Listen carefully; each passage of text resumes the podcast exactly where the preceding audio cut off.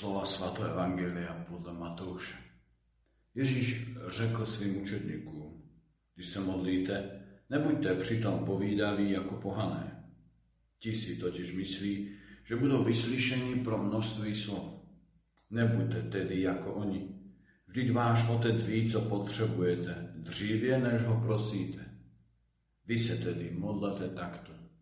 Otče náš, jen si na nebesích, posvěd se jméno Tvé, přijď království Tvé, buď vůle Tvá jako v nebi, tak i na zemi.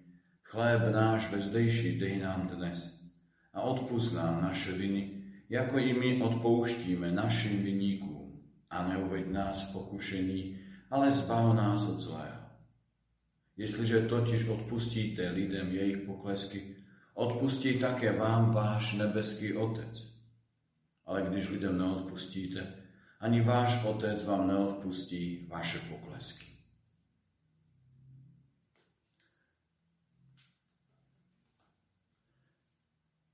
Docela známa slova.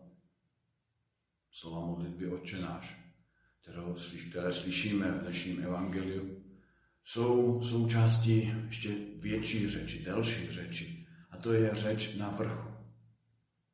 Má celé tři kapitoly od 5. do 8. Evangeliu podle Matouše. A tak v nich nalezáme takový Ježíšův zvláštní postoj. Zaznívá tam na jedné straně to, co není správné, co nemáme dělat, protože Ježíš ví, že k tomu, co je nesprávné, také potřebujeme nějaký příklad, nějakou konkrétnost.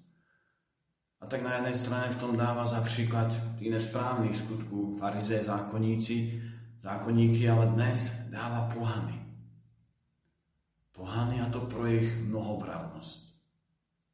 Pretože v modlitbe říkali mnoho slov a pro ne si mysleli, že budú vypočuť. Môžeme říct, že si mysleli, že ukecají Boha k tomu, aby udelal to, co chtějí oni. A Ježíš to obrací a říká nám, že to není tak.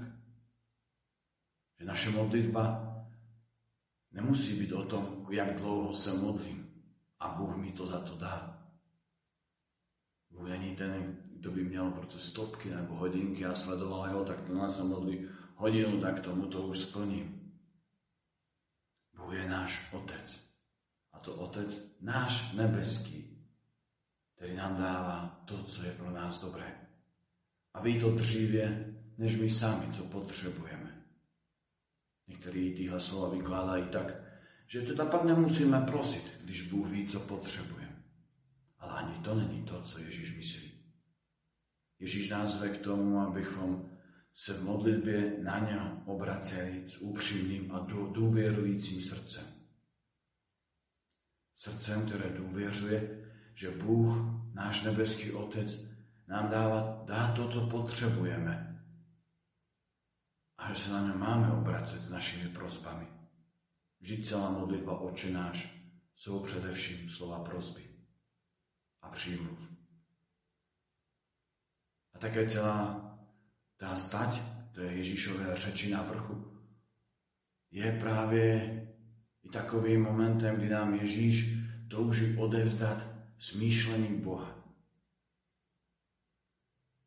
Práve nerodno i ve škole nebo i ve výchově rodiče, ti, ktorí sú povoláni vychovávať, odevzdávajú mnohé, mnohé příkazu, mnoho zákazu,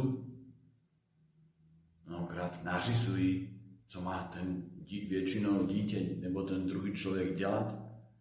A tak odevzdávajú práve svůj pohled na svět, své myšlení, smýšlení těm druhým. A potom to nám moc touží odevzdať Ježíš smýšlení našeho Boha. Ako smýšlí Bůh. On nie je nejako odevzdať ako nejakou nauku, ale především touží, abychom si ho osvojili, abychom přijali smýšlení Boha za své. Je to veľký úkol, ktorý je před náma a ke ktorému nás Ježíš zve.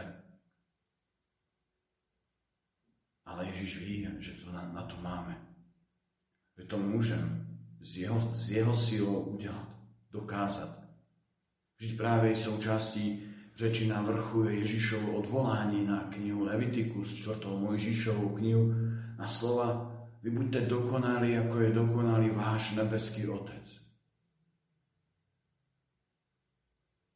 A tak, ať sú slova modlitby Oče náš pro nás tím pozbuzením. Pozbuzením k tomu, abychom se učili a objevovali smýšlením Boha. Jeho pohled na nás, na tento svět. Abychom tak sami mohli stále víc a víc prožívat toho, že mu patříme. Že Bůh je náš Otec.